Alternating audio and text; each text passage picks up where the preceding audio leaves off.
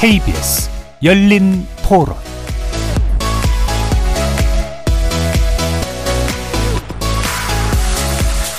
여러분 안녕하십니까? KBS 열린 토론 한상권입니다. 김대인 대통령이 힘든 시기에 우리나라를 다시 일으킨 분이잖아요. 민주화 운동도 많이 하셨고 많은 업적을 남긴 분이라고 생각합니다. 군부 독재 정권에 대항해서 민주화 운동을 일으키는 단초를 제공했던 분이다. 지금은 뭐, 뭐 자기 거 아니면 완전히 막 그 물어 뜯고 뜯는 형태의 싸움이라 해거리 싸움 하듯이 그렇게 하고 있는 것 같아서 서로의 입장을 좀 더 이해해 주려는 노력이 필요한 것 같아요. 지금 상태로서는 노답입니다. 요즘 말로. 정의와 상식과 원칙을 지켜나가면서 이끌어 나가는 게 대한민국 발전의 최대의 관건이죠. 도움이 될 부분에 대해서는 서로 협의하에 빨리빨리 처리하고 해야 되는데 지금 보면은 그냥 싸울 그 핑계거리를 찾아서 공격하는 느낌이 좀 더 강한 것 같아서 서로 양보할 거는 양보하고 또 타협할 거는 타협하고 그래야 상생의 어떤 정치가 실현되면서 나라도 발전하지 않을까 그런 생각을 갖고 있습니다. 거리에서 만난 시민들의 목소리 음, 어떻게 들으셨습니까? 지난 6일은요, 우리 한국 정치사의 거목인 김대중 전 대통령의 탄생 100주년이 되는 날이었습니다. 최근에 있었던 기념식에서는 김 전 대통령이 살아생전 함께 했던 정치 동지들 뿐 아니라 여야 할 것 없이 많은 인사들이 참석을 했습니다. 그래서 함께 어, 정치계 큰 어르신의 뜻을 어, 기렸죠. 김 전 대통령은 어, 과거 군사 정권 시절 여러 번의 죽을 고비를 넘겼고요. 6년여의 수감 생활을 해야만 했던 또 고난의 이력을 갖고 있는 정치인이었습니다. 한국 정치 민주화의 또 상징이기도 한 큰 인물이셨죠.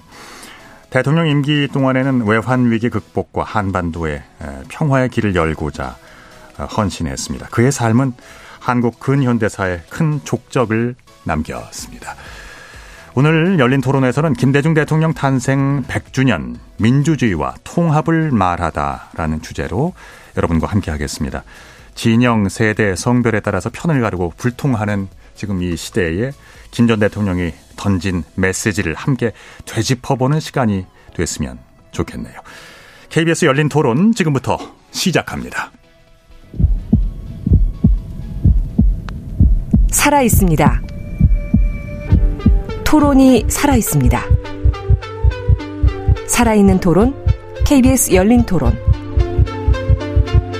토론은 라디오가 진짜입니다. 진짜 토론, KBS 열린 토론. 김대중 대통령 탄생 100주년 민주주의와 통합을 말하다로 준비한 오늘 열린 토론 함께 하실 네 분 소개해 드리겠습니다. 먼저 박지원 전 국정원장 나오셨습니다. 안녕하세요. 안녕하세요. 네. 김대중 재단 백이선 사무총장 나오셨습니다. 네, 반갑습니다. 네, 정말 이번 행사 치르느라고 노고가 많으셨네요. 네. 예. 어, 김대중 탄생 100주년 기념사업 추진위원회 집행위원장으로 참 이번에 일을 많이 맡아서 해주셨습니다. 김대중 전 대통령의 다큐멘터리 영화 길 위의 김대중을 연출한 민환기 감독 함께하십니다. 네, 안녕하세요. 민환기입니다. 반갑습니다. 예. 예매율이 지금 어, 성적이 좋습니다. 네, 많은 분들이 기대해 주신 덕분에 4위, 5위 왔다 갔다 하는 것 같습니다. 그렇군요. 네. 예. 앞으로 더 잘 되기를 바라겠고요. 역사학자인 심용환 역사 N 교육연구소 소장 자리하셨습니다. 네, 안녕하세요. 반갑습니다. 반갑습니다. KBS 열린 토론 문자로 참여하실 분들은요. 샵 9730으로 의견 남기실 수 있습니다. 정보 이용료가 있습니다. 단문은 50원, 장문은 100원의 이용료가 붙습니다. KBS 1라디오의 모든 프로그램 유튜브에서도 함께 하실 수 있습니다. 자, 지난 6일이 김대중 전 대통령의 탄생 100주년이 되는 날이었습니다. 오늘은 정치계의 거목으로서 또 인간 김대중을 살펴보면서 우리 근현대사를 함께 되짚어보는 과정이 되겠네요. 먼저 배 총장님, 예. 오늘 이렇게 이제 네 분을 특별히 모신 이유가 뭐 있습니다. 먼저 백이선 김대중 재단 사무총장님께서는 이제 공보비서로 어, 정치계에 입문을 하셨다고 제가 알고 있는데요. 네. 어, 지난 주말에 어, 100주년 기념 행사를 주도하셨죠. 김 전 대통령을 어, 처음 만났을 때가 기억나십니까? 네, 1979년 12월 달에 에, 박정희 대통령 서거하시고 긴급조치 해제되고 감옥에서 나와가지고 네. 옥중에 있던 그 선배 한 분이 김대중 대통령을 한번 만나보라고 그래서 내가 이- 만날 이유가 없다. 그래서 안 가겠다고 그랬는데 네.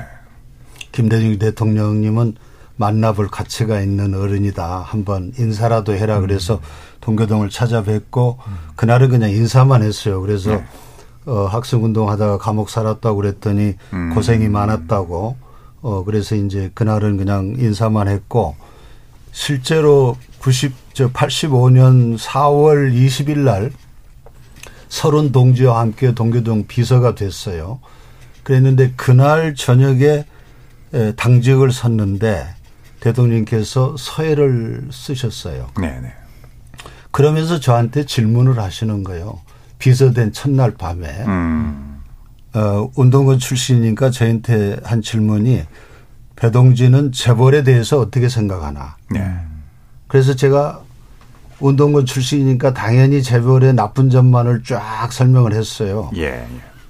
그러고 나서 뭐 한참 지났는데 글씨만 쓰시는 거예요. 예. 그러다 갑자기 두 번째 질문. 재벌의 좋은 점은 없나? 제가 지금까지 한 번도 재벌의 좋은 점을 생각해 본 적이 없었죠. 그때. 예, 예. 그래서 너무 당황해 가지고 근데 생각해 보니까 재벌이 좋은 점이 없을 리가 없잖아요. 그러니까 그때 성경이 뭐 장학 퀴즈도 하고 뭐그 음. 무슨 그랬죠. 도서 지역에 그 병원선도 띄우고 뭐 이런 좋은 얘기를 몇 가지 했는데 금방 이제 미천이 드러났어요. 예. 세 번째 질문. 배동지 같으면 재벌을 어떻게 하겠나. 음. 그래서 그 첫날 비서가 되는 날, 아, 대통령이 저에게 균형 감각을 가지라. 음. 사물을 볼 때 양쪽을 동시에 봐라. 이 병렬적 사고를 해야 된다는 가르침을 네, 비서가 네, 네. 된날 제가 뼈저리게 느꼈습니다. 아, 그랬군요. 그리고 또 오랜 세월 정치적 동지로 함께 하신 예, 우리 원장님. 박지원 전 국정원장님은 어 그러니까 신군부 정권 당시에 이제 우리가 DJ라고 불러도 될까요? 예. 김 전 대통령이 무기수로 옥살이를 하다가 미국으로 이제 아, 망명을 떠났을 때 얘기입니다. 이때 처음 만나신 거죠? 그렇죠. 예, 그때 예. 이제 워싱턴 D.C. 근교 알렉산드리아 버지니아에서 사실 때 제가 찾아가서 뵌 것이 처음입니다. 그때 이제 동교동으로 하면은 사실 우리 백이선 사무총장은 제 동생이죠. 그렇지만 네, 네. 동교동 인물으로 보면은 제 형님입니다. 그렇습니까? 그 그때 이미 잘 나가는 그러니까 이 요즘 말로 하자면은 이제 어 사업가로서 이제 성공을 하셨고 뭐 정치에 원래 좀 뜻이 있으셨는지 모르겠습니다만 어쨌든 그 사업을 접고 한국에 와서 정치인 김대중과 평생을 함께 해야겠다 이런 이제 결심을 할 정도로 어떤 그 인생을 바꾸어 놓는 만남이었습니까? 저는 그때 처음 뵀을 때 김대중 대통령이 망명 오셨기 때문에 소위 김대중의 시대가 온다라고는 아무도 생각하지 않았어요. 네. 이제 끝났다. 그리고 이호 여사님은 아주 그 건강이 나쁘셔가지고 아. 어려웠고 또 저는 전두환 대통령 환영위원장을 뉴욕 한일회장 미주 지역 총연합회 회장으로서 네, 네. 어, 굉장히 친정부였죠. 네. 그런데 그 처음 찾아뵈니까 저하고 한두 시간 반 얘기를 하는데 제 스스로가 아 내가 잘못 살았구나. 그래서 의자에서 벌떡 일어나서 제가 큰 절을 올렸어요. 네. 선생님, 제 삶이 아주 잘못됐다고 생각됩니다. 그랬더니 김대중 대통령께서 일어나라고. 그때가 제가 이제 한일 회장이었으니까 박 회장이라고 저를 볼 때. 네. 박 회장은 애국을 했다. 해외 미국 동포로서 한국에서 가장 많은 물건을 수입해서 미국에 팔았기 때문에 고용을 창출하고 노동자들에게 임금을 지불할 수 있도록 경제적 기회를 했고 박 회장이 지금 잘못했다고 하는 전두환 대통령 환영위원장은 개인 전두환을 환영한 게 아니라 미주 지역 총연합 회장, 뉴욕 한일회장으로서 대한민국 대통령을 환영했기 때문에 저는 그 대통령님은 자기는 그렇게 잘못이라고 생각하지 않는다. 네. 그런 얘기를 해서 어, 앞으로 선생님을 도와서 대한민국이 민주화되는데 벽돌 하나라도 놓겠습니다. 네. 그렇게 여러 가지 얘기를 했는데 저한테 그러시더라고요. 커밍아웃 하지 마라. 음. 그대로 있으라고. 그때부터 저를 밀사로 쓰신 거예요. 네. 저는 비교적 경제적으로 괜찮으니까 그때만 하더라도 우리 교포들이 어려웠어요. 예. 본국을 잘 못 나오는데 대통령님이 이호 여사님이 한국에 계시는데 전화도 민주운동을 하는 그 동지들에게 연락을 못 취하는 거예요. 도청되니까. 편지도 보내지 못하니까. 네. 그러니까 대통령님이 편지를 써주면은 가지고 들어와서 이호 여사님한테 전달을 하고 그랬군요. 한 열흘간 있으면은 이호 여사님이 다 됐다 음. 하는 연락을 해주시면은 또 가지고 들어갔어요. 알겠습니다. 그러니까 우리 백이선 사무총장도 몰랐고 음. 심지어 권노갑 고문도 몰랐어요. 오직 안분이 예. 김옥두 사무총장만 그 내용을 알고 있었죠. 그러니 나중에 제가 나타나니까 전부 동계동계에서 미국에서 잘 먹고 잘 살다가 지금 뺑뺑 돌아다니니 갑자기 동계동 왔다. 그래서 네. 관세도 많이 받았습니다. 어쨌든 이제 동교동의 연조는 어, 오래지 않았으나 핵심은 이제 본인이었다. 아니에요. 그렇지는 않아요. 그때 그 인연으로 아마 네. 김대중 대통령께서 2000년 남북 정상회담 밀사 특사를 시켰지 않는가. 제가 음. 그랬군요. 안 걸리고 잘했거든요. 네. 왜냐하면 가지고 와도 제가 그때는 김포공항이죠. 예. 김포공항에서 뉴욕 한일회장 미주 지역 총연합 회장이니까 프리패스예요. 나는 뭘 특종이죠. 가지고 와도. 음. 알겠습니다. 그러니까 시킨 거죠. 네. 에, 민환기 감독께 여쭐게요. 어, 길 위에 김대중이라는 다큐멘터리 영화가 오늘 개봉을 했습니다. 어, 왜 김대중이라는 인물의 삶을 어, 그려야겠다, 제작해야겠다라는 결심을 하게 된 겁니까? 이게 저 같은 좀 경우는 좀 개인적인 이유를 말씀드릴게요. 그 개인적인 이유는 이제 87년에 제가 대학교 1학년이었는데 그때 노태우 대통령이 아닌 김대중 대통령이 대통령이 되길 바랬었던 것 같거든요. 근데 뭐안 안 되면 김영삼 대통령이라도 근데 두 분이 단일화를 안 하는 바람에 노태우 대통령이 됐고 그게 저한테는 좀 굉장히 상처 같은 굉장히 황금 같은 기회였는데 이거를 어떤 어떤 이유에서 그렇게 단일화를 못해서 놓친 거지 이런 좀 상처들이 있었고 그래서 그렇게 관심을 두지는 않았던 것 같아요. 근데 그러다가 제작사에서 저한테 만들어 보지 않겠나 요청이 왔는데 뭐 바로 대답 안 했어요. 그런 비슷한 이유 때문에. 근데 제가 제작사에서 보낸 그 영상을 보게 됐어요. 근데 그 영상이 뭐냐면 87년 9월에 김대중 대, 통령이 광주를 방문하는 영상이에요. 이제 그 호남선을 타고서 쭉 이제 광무 뭐 지금의 익산 뭐 이런 데를 거쳐서 광주를 가는 열차를 타고 가시는 장면인데 그때 환영 나온 인파들의 얼굴이 좀 심상치가 않더라고요. 그분들의 음. 얼굴이 단, 단순히 이렇게 팬으로서 바라보는 게 아니라 정말로 막 뭔가 간절한 이런 느낌으로 바라보는 것 같고 열렬히 환, 환, 환영하고 그래서 근데 또 김대중 대통령도 이게 되게 아래에서 위에서 아래로 내려다보는 자의 얼굴이 아니었던 것 같거든요. 되게 막 엄청 그분 자체도 되게 감 감정에 복, 복받친 느낌이 있었고 그래서 그걸 보고서 이게 뭔가 내가 잘못 알고 있었나? 네. 뭔가 내가 더 알아봐야 될 게 있는 거 아닌가 이 사람에 대해서 아마 그래서 이 다큐를 만들어 보기로 했던 것 같습니다. 예. 심 소장님은 어, 심용환 소장님은 학자로서 바라보는 김대중, 그러니까 김대중이라는 정치인이 예, 우리 이 현대사에서 차지하는 위치에 대해서 좀 말씀해 주시죠. 그래서 사실은 이게 이럴 줄 알고 나오지 말까 이런 생각을 많이 했었습니다. 왜냐면 최근에 제가 이렇게 자꾸 불려다니는데 이제 예. 몇년 전에 이제 그 저번 대선 전에 이제 제가 리더의 상상력이라 해서 김대중 대통령 관련 책을 쓰는 바람에 좀 불려다니는 것 같은데 예. 이제 가면 이제 다 내가 만난 선생님께서 이런 이야기인데 저는 이제 그런 세대가 아니거든요. 솔직히 말하면. 그래서 그냥 저 대학생 때 대통령이셨고 그러다가 이제 근데 하나 말씀드리고 싶은 건 대통령 한참 하실 때 제가 무슨 생각했냐면 아무리 우리나라가 혼란스러워도 역사는 발전하는구나. 그러니까 내가 대한민국 국민으로 살아가는 삶이 괜찮구나라는 믿음이 있었던 것 같아요. 근데 이제 나이가 이제 40대가 넘고 이렇게 50을 바라보이는 나이가 되면서 그게 이제 깨져가는 과정?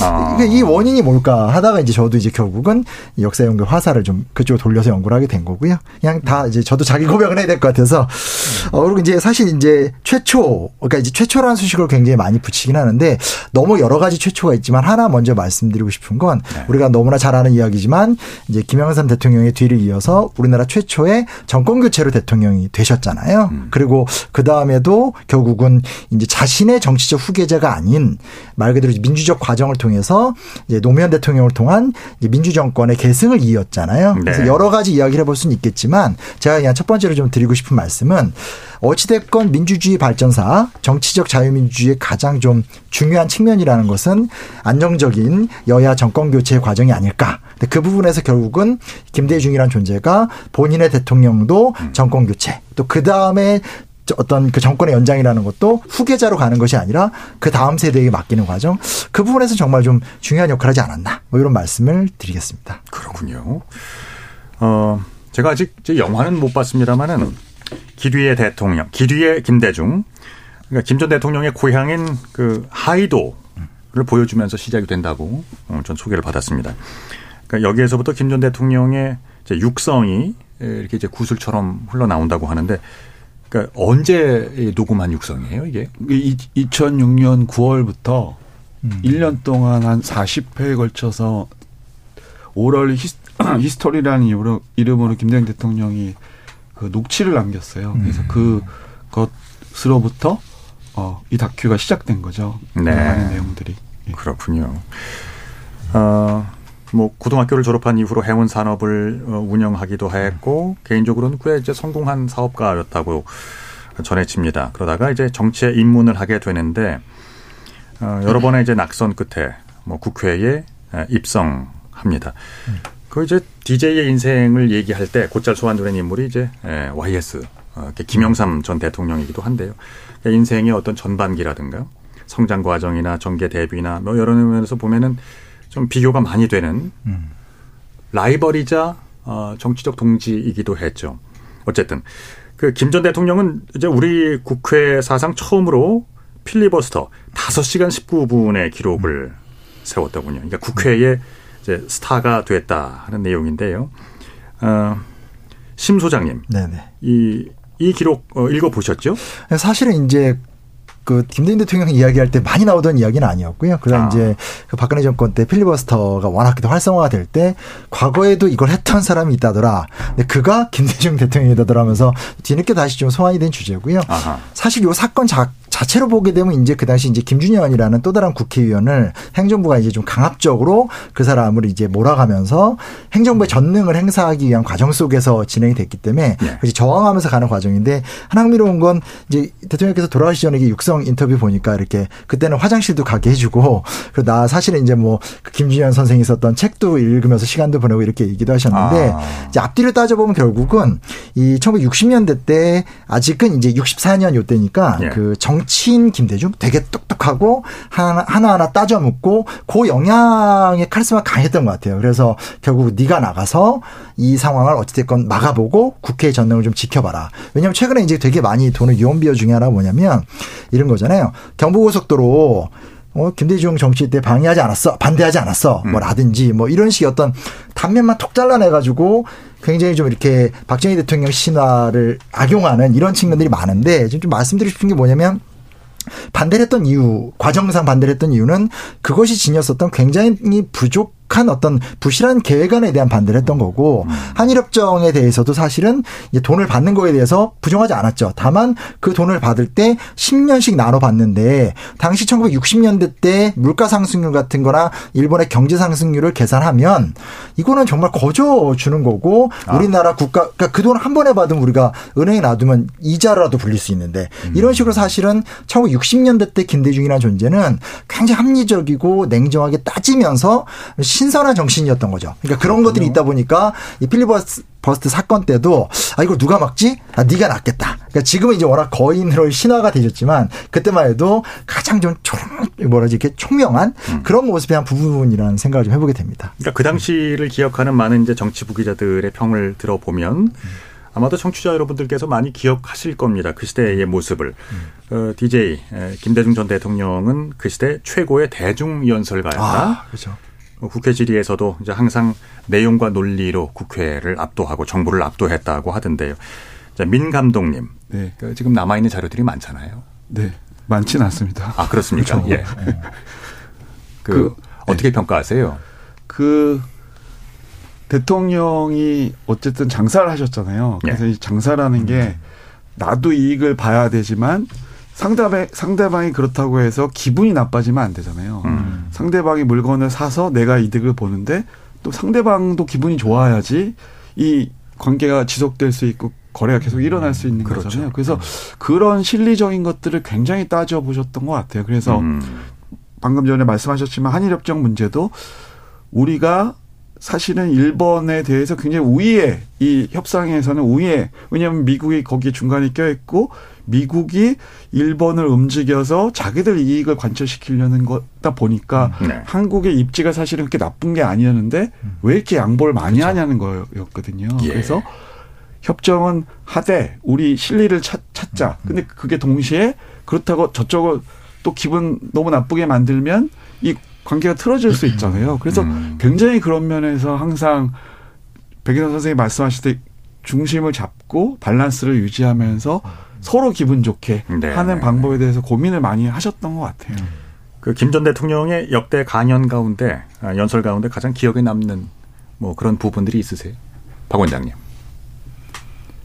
저는 우선 그 강연보다는요.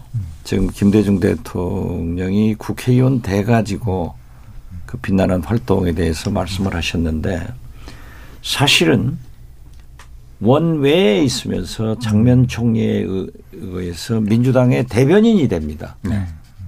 이때 원내 의원들이 하지 못하는 그러한 정책적인 대안을 엄청나게 대변인으로서 제시를 하기 때문에 언론과 국민이 지시를 주시했다.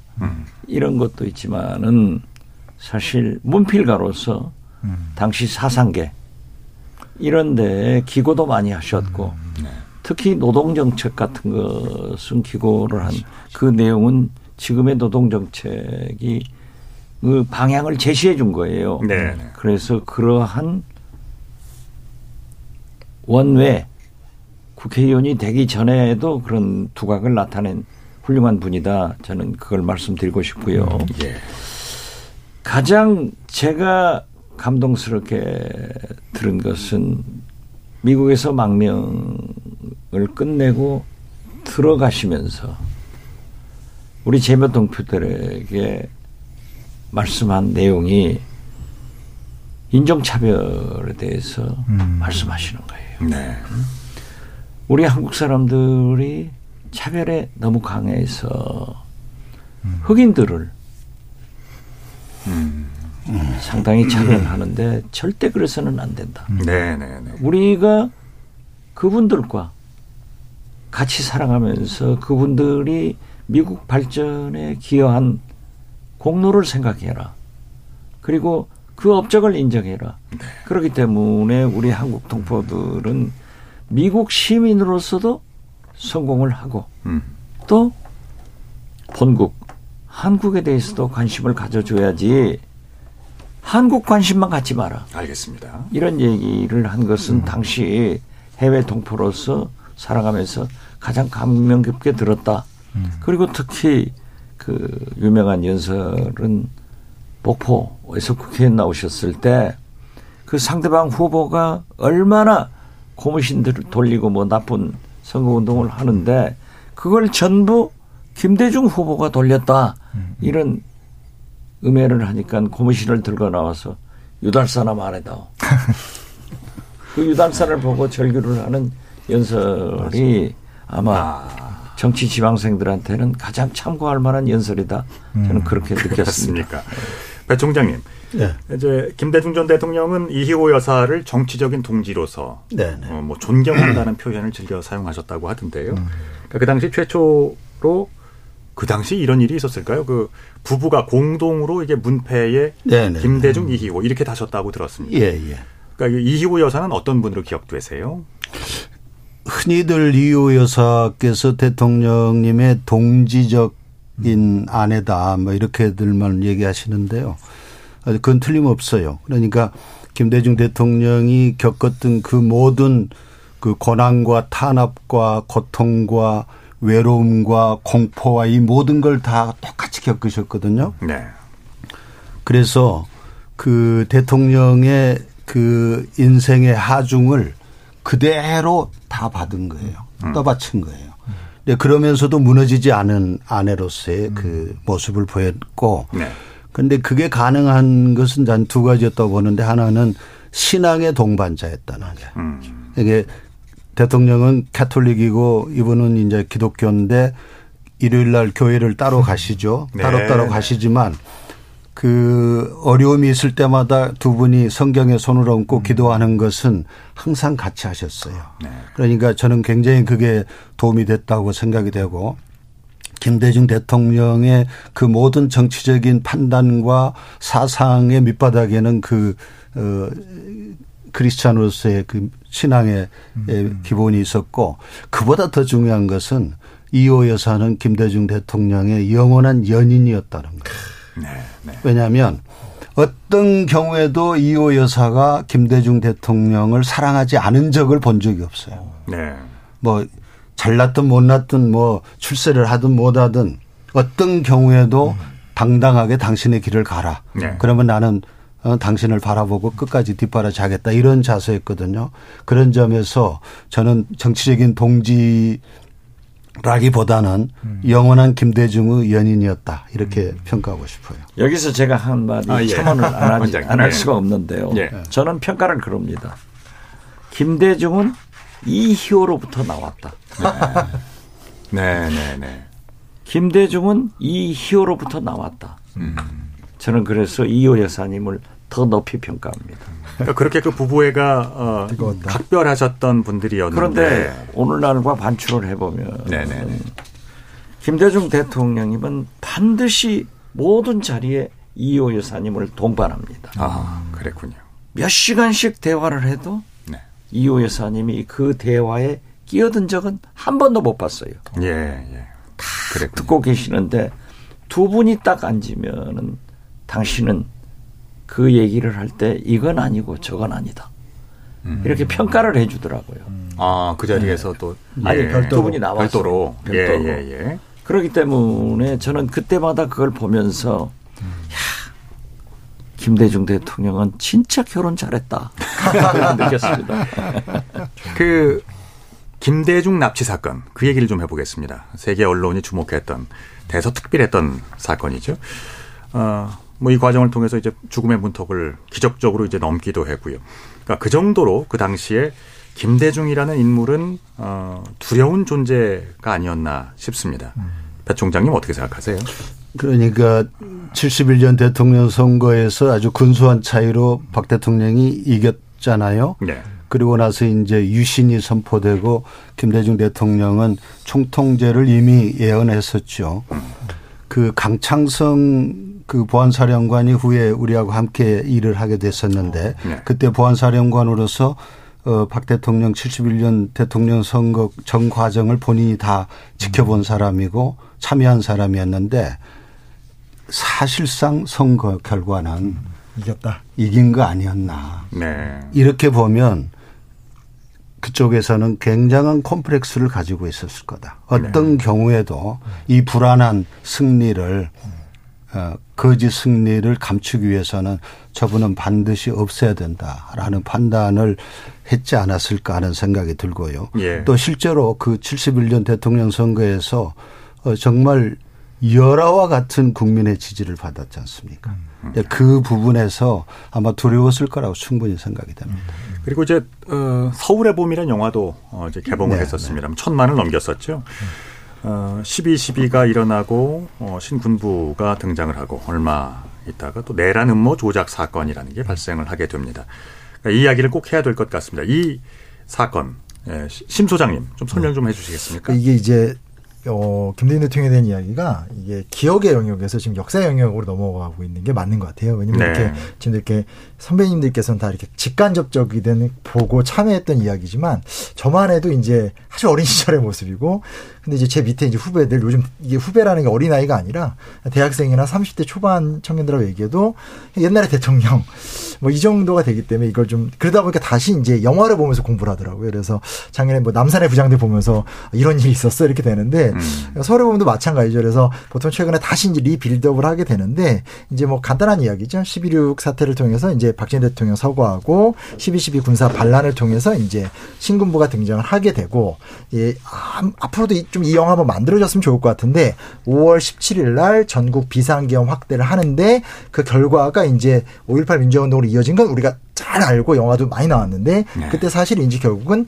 정동연이라는 전남대 학생과 어떤 연계를 통해서 김대중 대통령이 내란 음모를 획책했다라는 이유로 아 물론 순서가 약간 잘못됐는데 그 앞에서 이제 먼저 이제 김대중을 비롯한 여러 정치인들을 잡아서 구속 정치 활동을 못하게 한 다음에 결국 이제 정동연 같은 학생과 연대를 통해서 내란 음모를 했다 이런 식의 조작을 한 거죠. 네. 그리고 결국은 81년에 정권 장악하고 나면서 김대중 대통령 이제 사형, 그다음에 이제 뭐 망명 이런 과정을 거치게 된 거고요. 근데 하나 말씀드리고 싶은 게 뭐냐면 그래서 되게 되게 나쁜 게 뭐냐면 그 노태우 대통령이 대통령 된 다음에 1988년에 광주 청문회가 열렸었을 때 네, 네. 이제 민정당 입장, 당시 여당 입장에서 도저히 이제 이 상황을 너무 이제 민주화 열기에 밀리니까 정말 저는 악랄하다고 생각하는데 야, 그 여당 측의 그 요인으로 그그 증인으로 김대중 총재를 딱 선택합니다. 그래서 처음에 이제 이 김대중 내란 음모 사건을 계속 질의를 하면서 야당 총재 모욕주의를 하는데 당연히 이제 아주 또랑또랑하게 다 답변을 했는데 참 역사라는 게 이 민주주의가 중요하다고 생각하는 게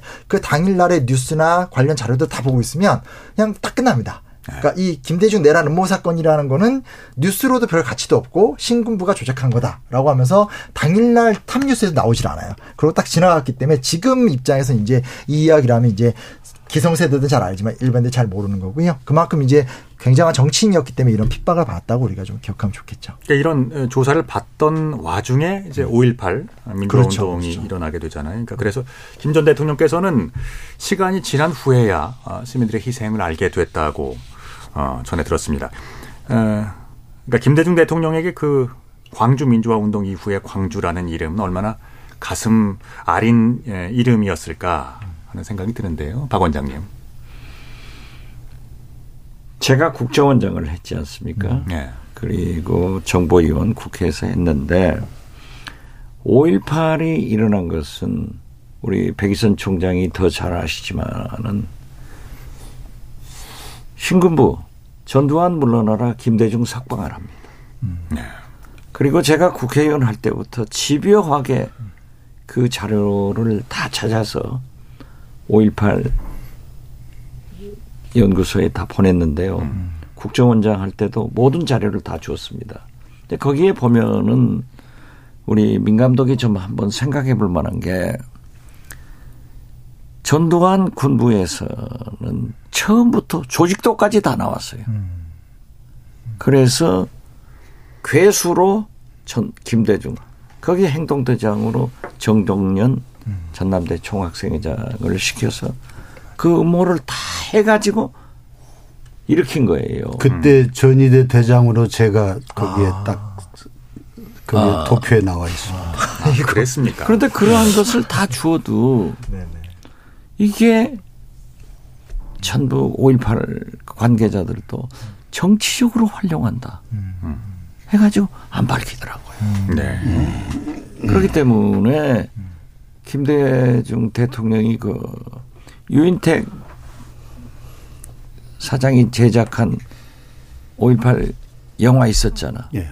그걸 제가 모시고 가서 봤는데 저녁을 같이 먹었어요. 그런데 김대중 석방하라는 저 뒤에 현수막 하나가 보이더라고요. 영화니까. 그래서 내가 유인택 감독한테, 유인택 사장한테 5.18이 일어나는 것은 김대중 석방 하나가 있는데 왜 그게 빠졌냐. 정치적으로 활용하고 흥행이 안 된다. 그런데 그러한 진실이 지금 현재 밝혀져야 된다. 그리고 그러한 자료는 제가 다 국회에 있을 때 군에서 국정원에서 내가 국정원장 하면서 다 주었기 때문에 한 번은 발표해야 되는데 그렇군요. 김대중 대통령이 말씀하시잖아요. 예. 5.18이 발발한 지 아무것도 몰랐는데 음. 감옥 지하에 있는데 신문 한 뭉치를 갖다 줘서 읽어보니까 그런 게 낫더라. 그래서 한없이 우셨다. 네. 이런 얘기를 하고 계시잖아요. 그래서 저는 이 5.18에 대한 진상은 제대로 한번 조명해서 밝혀져야 된다. 저는 그렇게 생각합니다. 알겠습니다. 어, 민 감독님, 그 영화에는 이제 그런 장면이 등장한다고 하더군요. 무기수인 이제 김대중 전 대통령이 이호 여사와 이제 면회를 하는. 어, 그러니까 이 영상이 최초로 이제 공개가 된다고 하는데, 어, 그러니까 그 탄압과 핍박의 와중에도 어, 관용과 통합을 이야기했다고 전해집니다.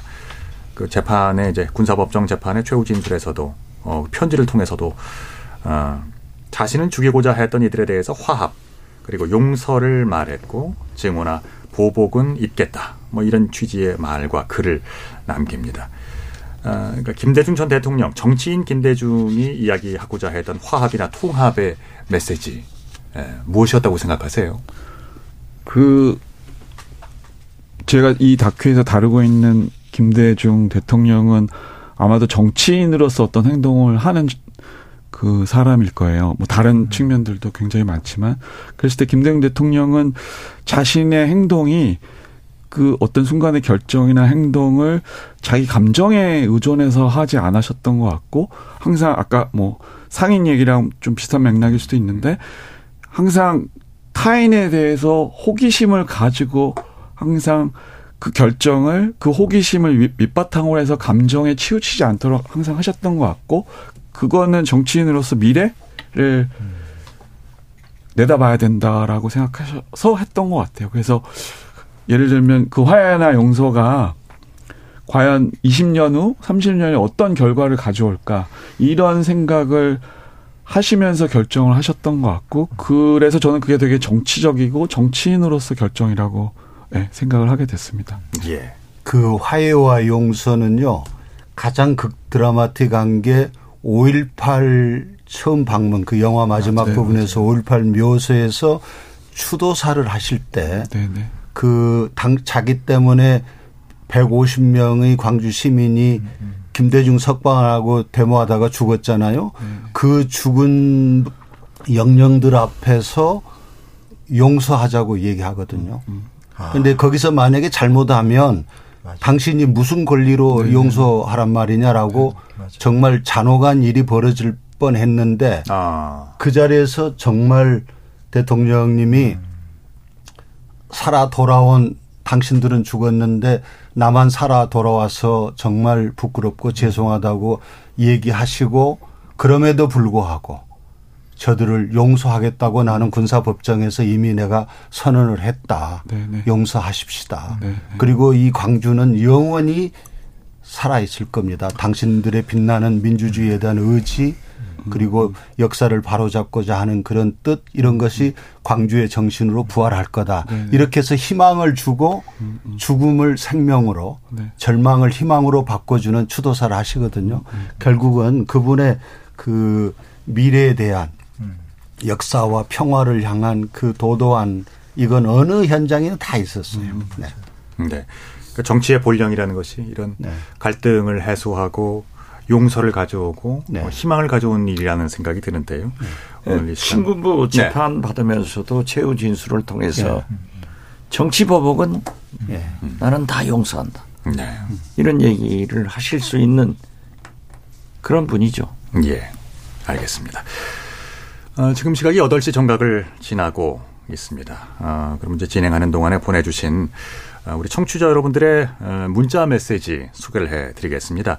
어, 정희진 문자캐스터 전해주시죠.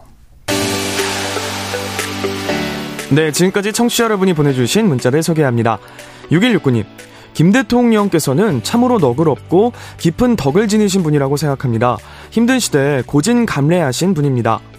0419님, 100주년을 축하합니다. 사람다움이 있어 존경합니다. 대한민국 경제를 살리기 위해 노력한 분이라고 생각합니다. 8980님, 민주화를 위해 노력하고 희생한 많은 시민들을 잊지 않았으면 좋겠습니다.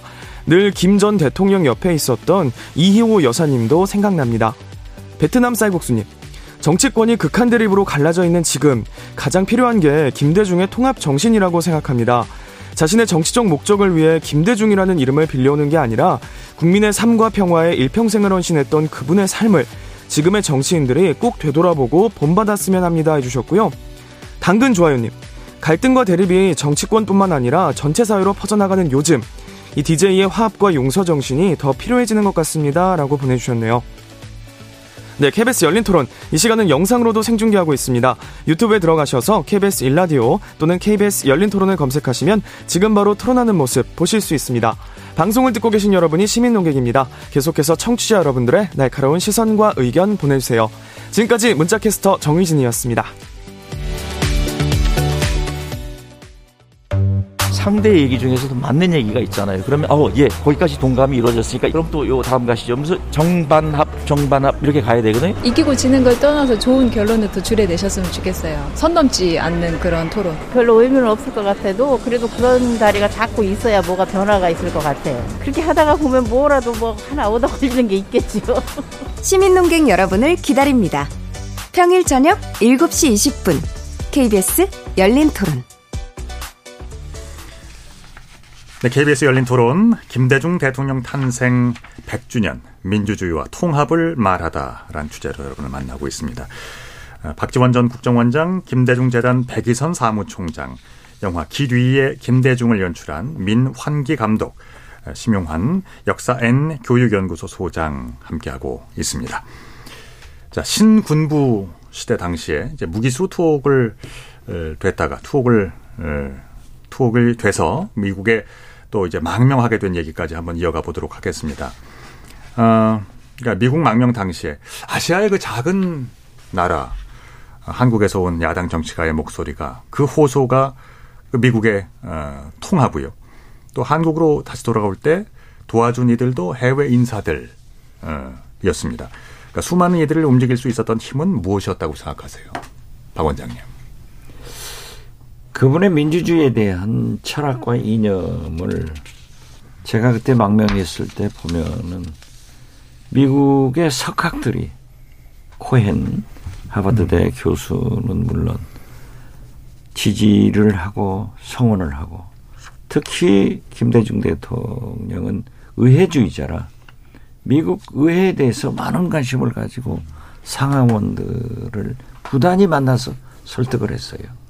그렇기 때문에 귀국하실 때 인권문제연구소 이사장을 제가 맡게 됐는데 네. 저한테 미국 상하원 명단을 128명을 주신 것 같아요. 이분들을 실제로 움직였어요. 음. 그러면서 만약에 한국의 민주화가 문제가 될 때 이러한 분들을 잘 관리해서 관심 받도록 해라. 이런 얘기를 했는데 저희들이 지키지를 못했죠. 네. 그러니까 소위 김대중 총재님이 단식 투쟁을 할 때 저를 불렀다가 그 다음 날 들어가서 하라고 하는 것인 미국 의회 의원들한테 활동을 하게 해서 사실 솔라즈 하원 아테소 위원장이 청문회를 하겠다. 하니까는 네네. 도태우 대통령이 꿇었거든요. 그런데 보면은 아무튼 그러한 석학 종교 지도자 특히 상하원 정치 지도자들에 대해서 철저한 교류와 관계를 맺어가는 것을 보면은 범인은 할 수가 없는 일을 하시더라고요. 네.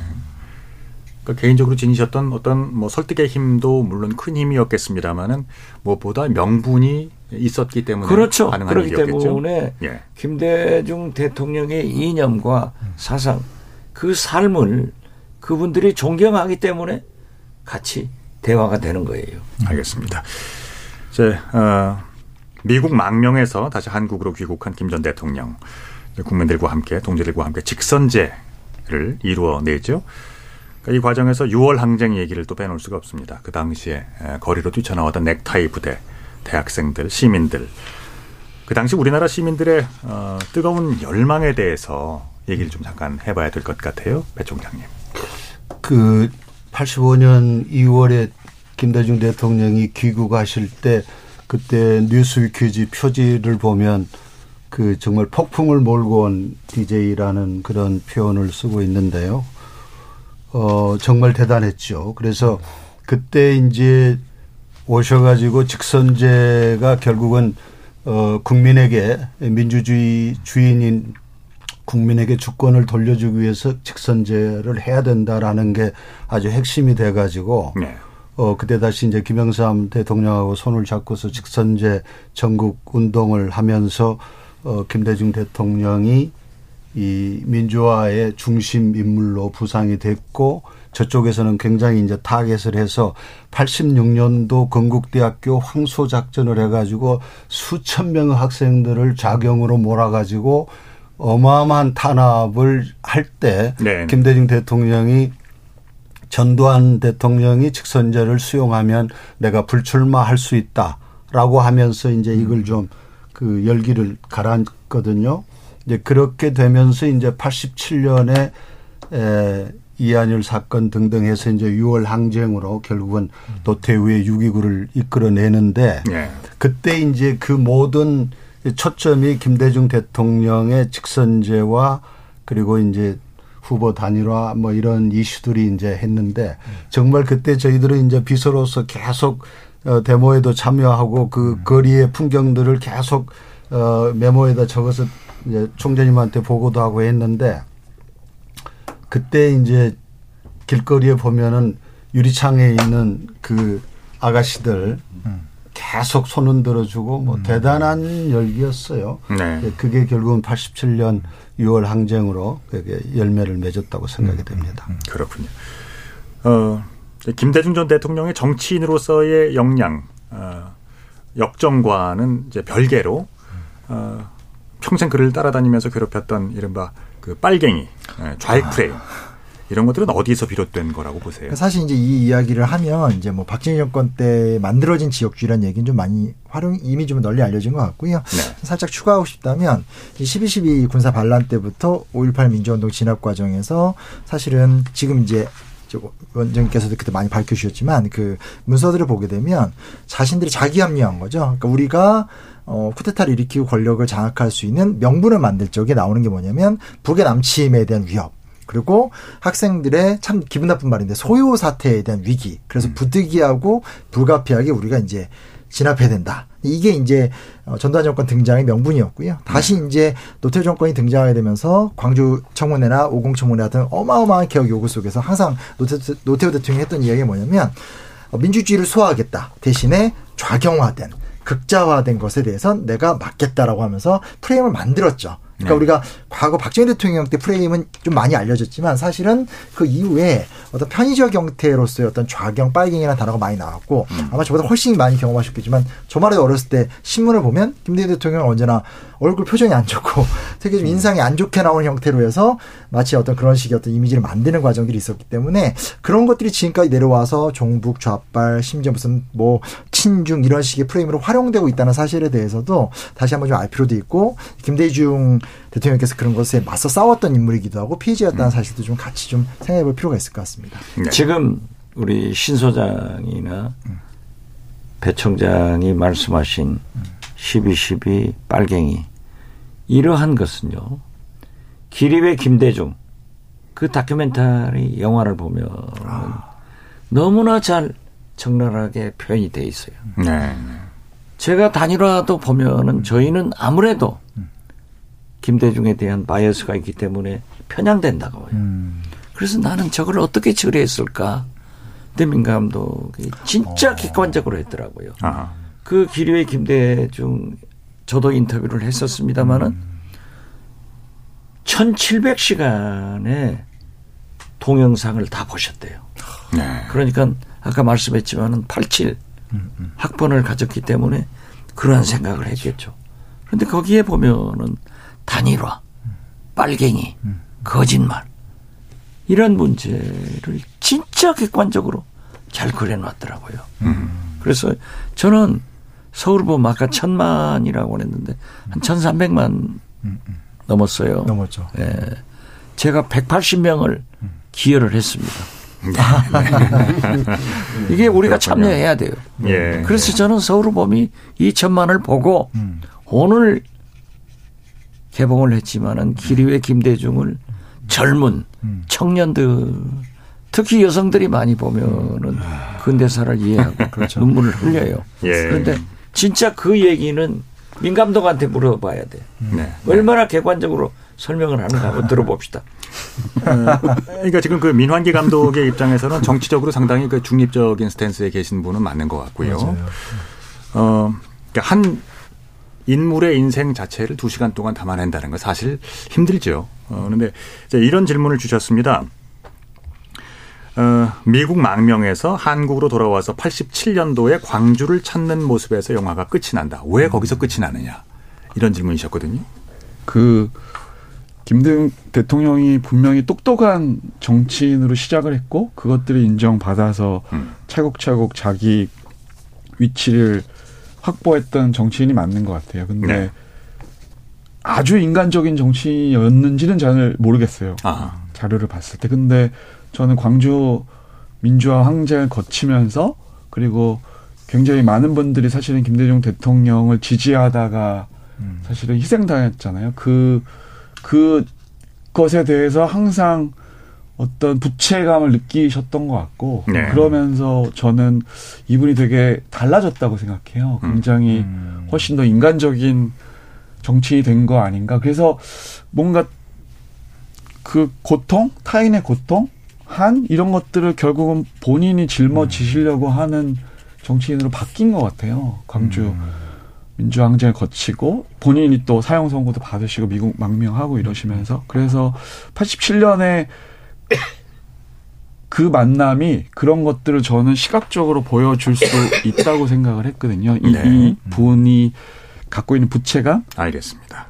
이분이 그것들을 책임지려고 하는 어떤 모습들이 영상 안으로 보여진다고 해서 거기서 끝내면 이분의 두 측면을 다 보여주는 게 아닌가. 뭐 이렇게 생각해서 거기서 끝낸 것 같습니다. 그의 고난이 그를 만들었다는 말씀인 것도 같고요.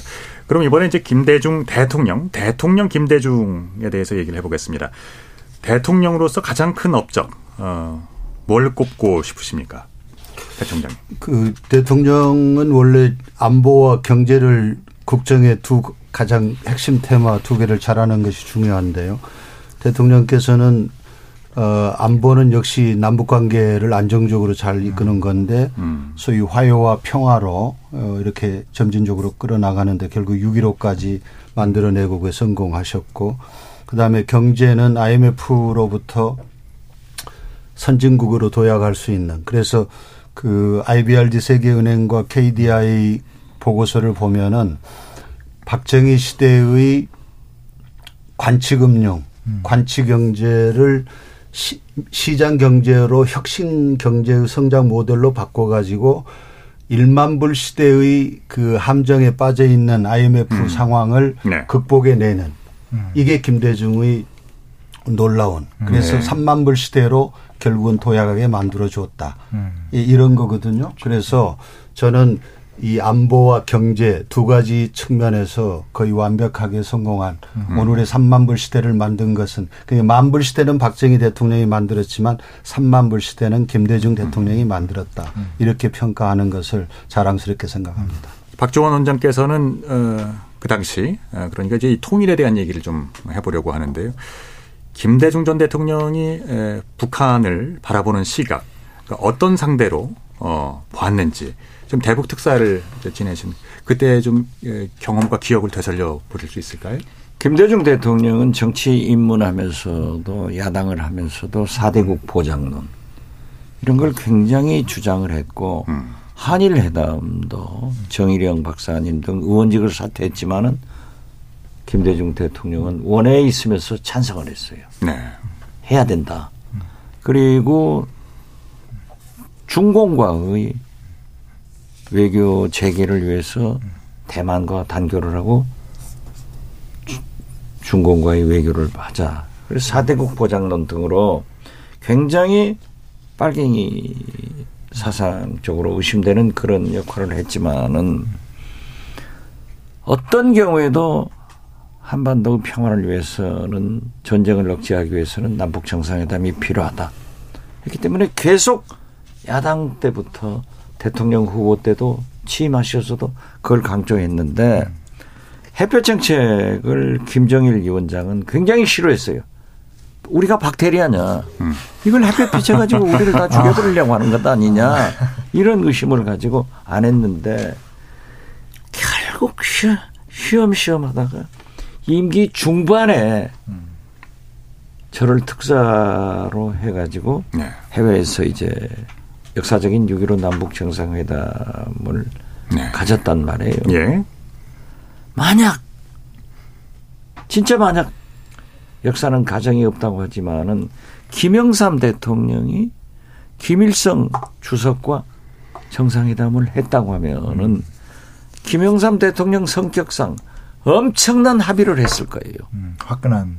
그것을 김대중 대통령이 이어받아서 발전시키고 사업을 성취하고 네네. 노무현 대통령이 해버렸다고 하면은 누구도 버릴 수 없었는데 이걸 중반에 시작해가지고 계속 설득하면서 그러나 반세기 만에 처음으로 남북 정상이 마주한 것, 안, 것, 한 자체가 역사적으로 평가를 받고 전 세계가 축하를 했다. 네. 단이 자리에서 하나 말씀드릴 것은 제가 특사를 하지만은 김대중 대통령은 미국의 숨소리까지 다 알려줘라. 미국의 서- 지원 없이 또 김정일도 미국 클린턴 대통령의 음성을 듣고 싶어서 나를 만나자는 거지. 음. 그 외교의 딱 포인트를 알고 그렇게 해서 우리는 협력을 했다. 저는 그렇게 봐요. 그래서 성공을 한 거예요.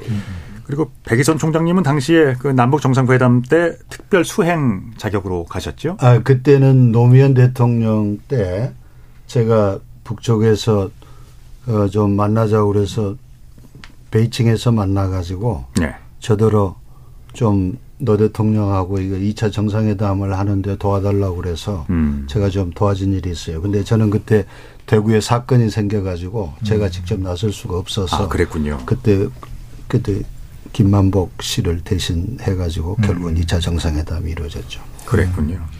그 이후에 또 나오는 얘기는 바로 그 우리나라 최초의 노벨상 수상, 그것도 이제 가장 에, 영예로운 노벨 평화상이었습니다. 심 소장님.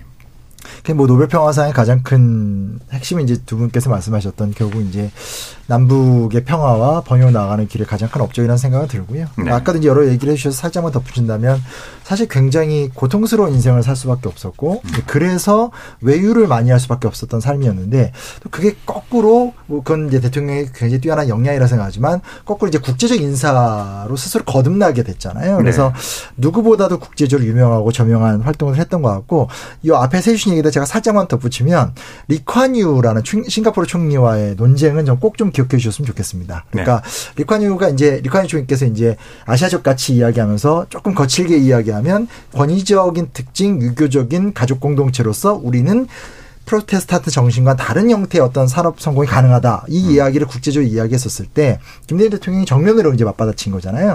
민주주의라는 것 아시아에서 가능하고 민주주의 국가의 가치라는 것 우리도 할 수 있다. 근데 그게 이제 워낙 거두들의 충돌이니까 이제 그게 대화가 계속 이어질 수는 없었지만 네. 전 되게 중요하다 생각하는 게 이분의 과정이라는 것이 참된 민주주의자로서 그 기초 위에서 남북 통일 그리고 이제 학자들이 최근에 많이 이야기하는 아세안 플러스 3 남북 관계도 중요하지만 아까 말씀하신 뭐 4대국 안전 보장판은 확대판이죠 한중일의 연대 같은 것들을 같이 이어갔기 때문에 뭐 노벨상 수상이라는 그 자랑스러움 우리가 당연히 갖고 있지만 그분의 어떤 외교관이 북한 하나에 집중된 것이 아니라 이런 포괄적 세계관이 있다는 것도 좀 더불어서 말씀드리고 싶습니다. 예. 그렇다면 이제 시간이 많이 흘렀습니다. 음, 김대중 전 대통령이 지금 만약에 이제 생존해 계신다면 어, 지금 우리 한국 사회를 보면서 어떤 것들을 가장 안타까워할까 하는 또 질문이 문득 떠오르는데 사실 이제 공존의 지혜가 가장 그 절실한 게 지금 이 시대가 아닐까 싶어요. 후배 정치인들을 향해서 그러니까 이제 김 전 대통령은 어, 어떤 조언의 말씀을 해줄 수 있을까요? 원장님부터 시작하실까요? 예. 김대중 대통령은 이명박 대통령을 굉장히 믿었습니다. 네. 그가 후보 때 동계동을 찾아와서 한 시간 정도 대화를 하시는데 제가 배석을 했는데 40분간을 햇볕 정책, 남북 교류 협력 평화 정책을 써야 된다라고 하니까 아. 이명박 후보가 각하 저하고 똑같습니다. 네. 하는 말을 다섯 번을 하더라고요. 예. 그러니까 믿었어요. 남북 화해 정책을 쓸 것이다. 그런데 그 실망스러웠죠. 안 하니까 소위 민주주의, 민생 경제, 남북 관계 이 3대 위기가 왔다 하면서 그 이번에 김대중 대통령 탄신 기념식에서 문재인 대통령이 축사를 통해서 발표했지만은 오찬 자리에서 80 먹고 늙고 병든 나도 투쟁을 하는데 왜? 투쟁하지 않느냐. 단결해라. 그래서 정권 개최를 해라. 하는 말씀을 하셨는데 저는 제가 작년 2월부터 지금 DJ라면 이런 주제로 11월까지 전국 53회에 대해서 대중 강연을 했습니다. 그런데 만약 지금 DJ라면 저는 이 나라 민주주의와 민생 경제, 특히 남북 관계가 지금 얼마나 어려워요. 이러한 것에 대해서 굉장히 많은 충고를 또는 말씀을 하셨을 거다.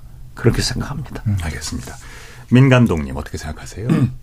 그 미국의 트럼프 대통령이 당선됐을 때 왜 트럼프를 찍었냐고 물어보니까 아 이렇게 돈을 많이 벌었는데 바보는 아니지 않을까 뭐 이래 사, 이런 사람들이 많이 찍었던 것 같아요. 근데 정치는 사실은 돈 버는 일하고는 같지 않은 것 같거든요. 그래서 길에 김대중에서 저 제가 김대중 대통령을 정치인으로 그리고 싶었던 게 정치인으로서 능력과 자질이 분명히 있는 것 같아요.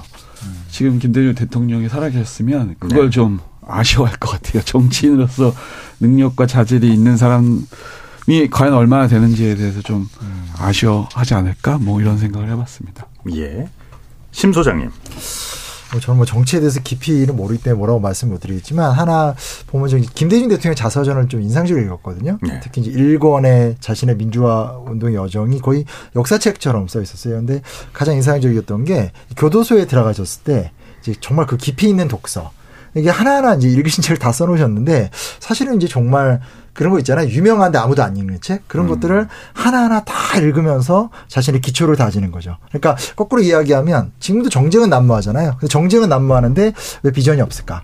근데 김대중이라는 존재는 70년대 때, 그 3, 40대 때 젊은 청년 김대중이 주장했던 이야기가 70대가 돼서도 정책적으로 구현이 됐었을까? 전 탄탄한 기초 실력과 성찰하는 힘, 그리고 그것에 대한 정책적인 구현으로 이어진다. 그 부분에서는 젊은 정치인들이 이슈를 생산하는 것이 중요한 것이 아니라 그 이슈를 감당할 수 있는 김대중과 같은 지적인 힘을 좀 가졌으면 좋겠습니다. 예, 알겠습니다. 백이선 총장님 어떻게 생각하세요? 그 대통령님이 정치인들한테 서생적 비판 의식과 상인적 현실 감각 두 가지 요소를 다 요구했거든요. 네. 근데 그래서 그 마지막 서문 그 자서전 마지막 문장이 나는 마지막까지 역사와 국민을 끝까지 믿었다. 이제 이렇게 돼 있어요. 예, 이 얘기는 결국은 그, 그 가치, 철학, 예, 철학이 있는 정치, 어떤 가치를 지향하는 그래서 그 진리를 위해서라면은 목숨도 바치겠다라는 그런 강한 의지를 얘기했는데요. 그 대통령이 준비된 대통령이라는 구호를 가지고 대통령 되셨잖아요. 네. 그때 대통령에 대한 정의를 내렸어요. 그러니까 그 반목과 갈등을 뛰어넘어서 변화와 위기를 극복할 수 있는 국가 최고 경영자를 대통령이라 한다. 그때 IMF 위기 때였습니다. 그리고 어 소위 산업화에서 지식 정보화로 가는 문명사적인 대전환기에 국가 지도자는 어떤 사람이어야 되는가? 그래서 방금 우리 심 소장님 말씀하신 그 본인이 평소에 읽었던 고전의 바탕 위에서 현실 문제를 해결할 수 있는 정말 완벽한 준비를 해가지고 대통령을 했거든요. 그러다 보니까 짧은 시간 동안에 IT 강국, 문화 강국, 그 다음에 선진구로 가는 시장 경제와 민주주의 병영 발전이라고 하는 놀라운 전략들을 구사할 수 있었는데 이제 요즘 사람들은 너무 한쪽에 치우치는 것 같아요. 어떻게 보면 싸움은 싸움도 멋지게 해야 되지만 일은 더 유능하게 잘해야 되고 일만 잘하는 그러니까 김대중 대통령은 가슴으로 하는 정치일 뿐만이 아니라 머리로도 하는 정치인 두 가지를 다 하시는데 요즘은 머리로 하는 정치만 하게 되면 가슴을 놓쳐버리고 네. 가슴만 하면 머리를 놓치고 이런 아쉬움이 있습니다. 그렇군요. 이슈를 어, 제기하는 것은 물론이고 그걸 이제 감당할 수 있는 해결 능력도 정말 중요하지요. 어, 그동안에 이제 김 전 대통령의 연설을 보면 어, 평생을 국민이라는 단어를 참 많이 이야기했습니다. 국민차가 참 어, 많이 나와요. 이 시대에도 많이 쓰는 단어잖아요. 이 시대에 에, 그의 어, 연설 중에 등장하는 국민이라는 어, 그 개념이 시사하는 말은 뭐라고 생각하세요? 손 소장님? 아, 저요? 예. 글쎄 이제는 좀 상황은 좀 바뀐 것 같죠. 그래서 이제 어떻게 보면 이제 김대중 대통령을 돌아가셨기 때문에 우리가 정말 좋은 이야기들 많이 하게 되는데 예. 국민 삶으로 좀 보여줬잖아요. 그러면 이제 결국은 새로운 세대들이 그냥 대, 그 과거의 시대 카리스마적 지도자를 따라가는 것보다는 김대중 대통령이 꿈꿨던 거잖아요. 어떤 우리 스스로가 작은 김대중이 되는 그래서 이 국민이라는 단어를 김대중 대통령께서 외쳤다면 네. 조금 그거에 좀 우리가 응답하면서 크든 작든 좀 책임 있는 활동을 해야 되지 않을까. 그냥 지금도 여전히 그리워하면서 가까 이런 것보다는 우리가 좀 작은 김대중들이 돼야 되지 않을까 그런 생각을 살짝 덧붙여봅니다. 예. 오늘 열린 토론은요, 어, 김대중 전 대통령의 탄생 100주기를 즈음해서 어, 그가 걸어온 험난했던 민주화와 국난 극복의 길, 어, 그리고 어, 그의 인간적인 면모를 함께 이야기 나눠 봤습니다.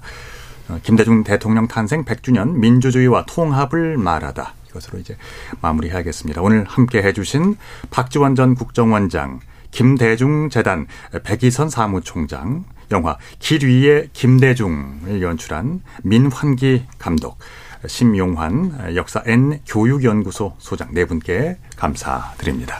고맙습니다. 네, 감사합니다. 감사합니다. 네, KBS 열린 토론 지금까지 한상권이었습니다. 고맙습니다.